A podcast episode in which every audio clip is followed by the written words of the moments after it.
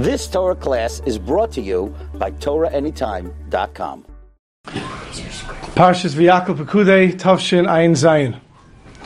This week's parsha in Parshas Vayakhel Pekudei, it seems to be almost a complete repetition of the parshas of Truma Tetzaveh. Other than speaking a little about Shabbos, it just seems to speak only about the Mishkan, which we already learned in Truma Tetzaveh. The Sfarim speak about this already. The Ramban has an explanation. The Abarbanel has an explanation. The Chassam Sofer has an explanation. It's interesting. We look in the parsha, and it talks about, for example, setting up the Mishkan. And it talks about the Krushim. Now, earlier in Parshas Truma, in Perachavav Pasuk Lamed, when it talks about the setting it up, so it tells us interesting words about the Krushim. And the pasuk says, "Vakimaisa es hamishkan kimishpate." When you erect the mishkan according to its rules, asher har bahar that you have seen by the mountain. Now, the Gemara in Yerushalmi on Sha- in Shabbos, Daf Yud Beis, Allah Yud Beis tells us, "V'chiyesh mishpan la'etzim." Is there a rule by wood? What type of rule is there by wood? And the Gemara says, "Ella eze keresh Zacha linasim b'tzafain, yinasim b'tzafain. Any bean that was placed in the north should be placed in the north. Bedarim, placed in the south, yinasim um, should be placed in the south. What does that mean?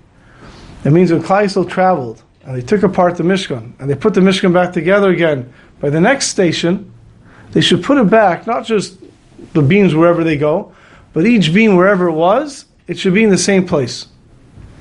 In fact, this is where we learn out the halachas of from the Lama Testament halachas and halachas of Kosef. It tells us that on each beam they would write Aleph, Bays, Gimel, Dalit, and this way we would know when we put the beams back, we would know where they go. There are other halachas and minhagim that we learn from this. For example, a mezuzah. Every once in a while, you have to check your mezuzahs. So you take off the mezuzahs from your house, you bring them to the sofer, now you have, let's say, a bag of 25 mezuzahs. They're all kosher. You can't just come back in your house and put them back wherever you want. The mezuzah that was on the kitchen goes back to the kitchen. The mezuzah from the dining room goes back to the dining room. The mezuzah from the den goes back to the den. Why? Because that's the place that it was. And therefore, you should put it back in the same place. There's a similar minhag by a talus. When you put on a talus, the top part of the talus goes by the head, Many people make a mark by the talus, either a, uh, uh, a strip of silk. People put on a silver atara. Why? So they should know this is the top part of the talus, and you should always wear it that way. So you'll have the mini by the sukkah. You take apart your sukkah, and you want to put it back for next year. The boards should be put back in the same place. Why is it so important? Because very often people think, I'm stuck in a situation and we try to get out of the situation. What this Allah is teaching us is you're never put in a situation by mistake.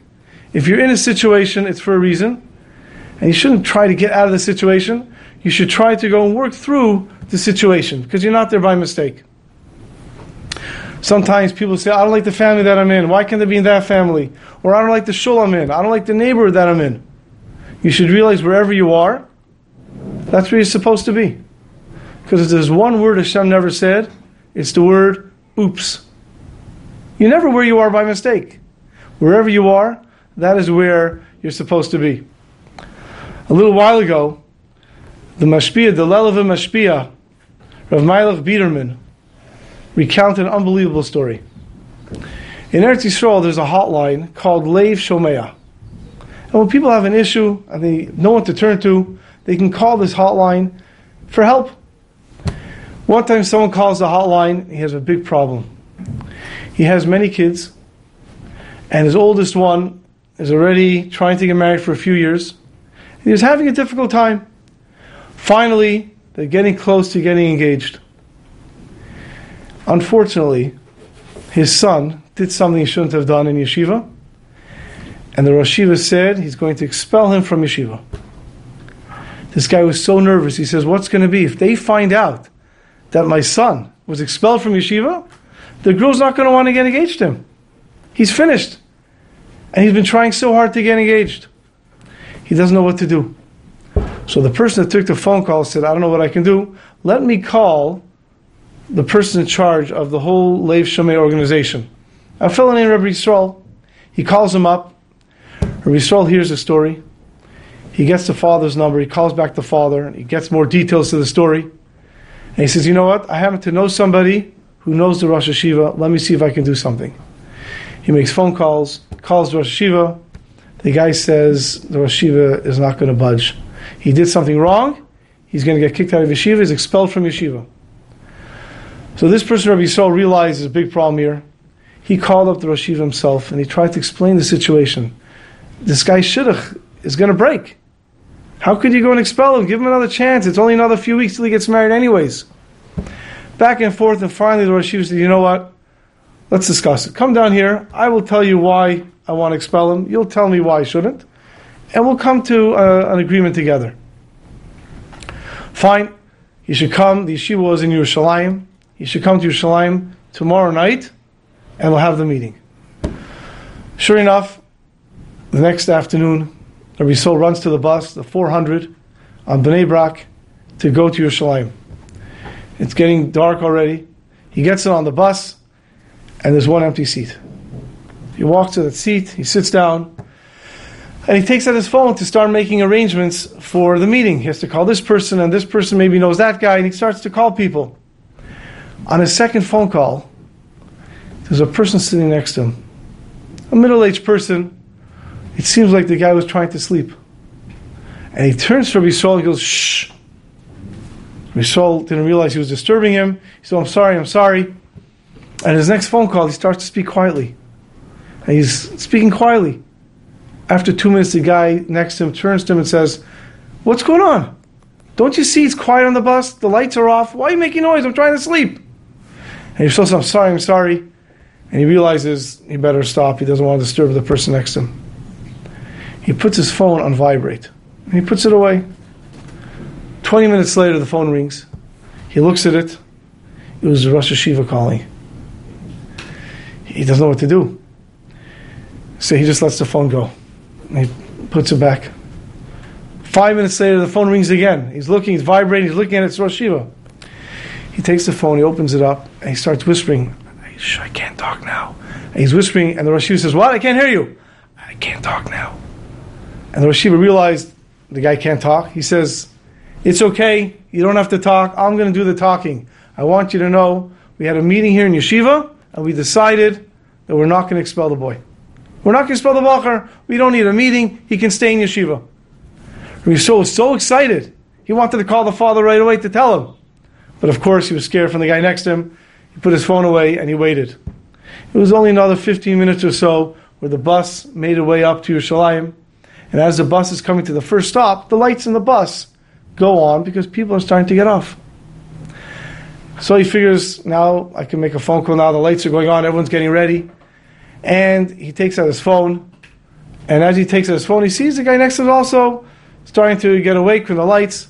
And he quickly dials the father. And the phone's ringing. And he doesn't feel so bad because he sees the guy next to him anyways. Take out his phone to make phone calls. And as soon as the father picks up, he says, Baruch Hashem, it worked out. We don't have to have the meeting because the Rosh Yeshiva said he's not going to expel your son. And all of a sudden he hears an echo. He says, Hey, he hears his voice coming from over there. He turns to look and he sees a person next to him is holding a phone and his voice is coming out of that phone. And it only took a second to realize that the guy sitting next to him was the father of the boy who was being expelled. And the father sitting there realized the whole time that the person sitting next to him, who he was screaming at, was traveling to Yerushalayim to help him. And the father looks and says, I'm so embarrassed. You're traveling here to help me, and yet I'm going and screaming at you for making noise. Because I want you to know, the past week I couldn't sleep at night. I didn't know what's going to be with my son, with the shidduch. And I, I didn't know what to do.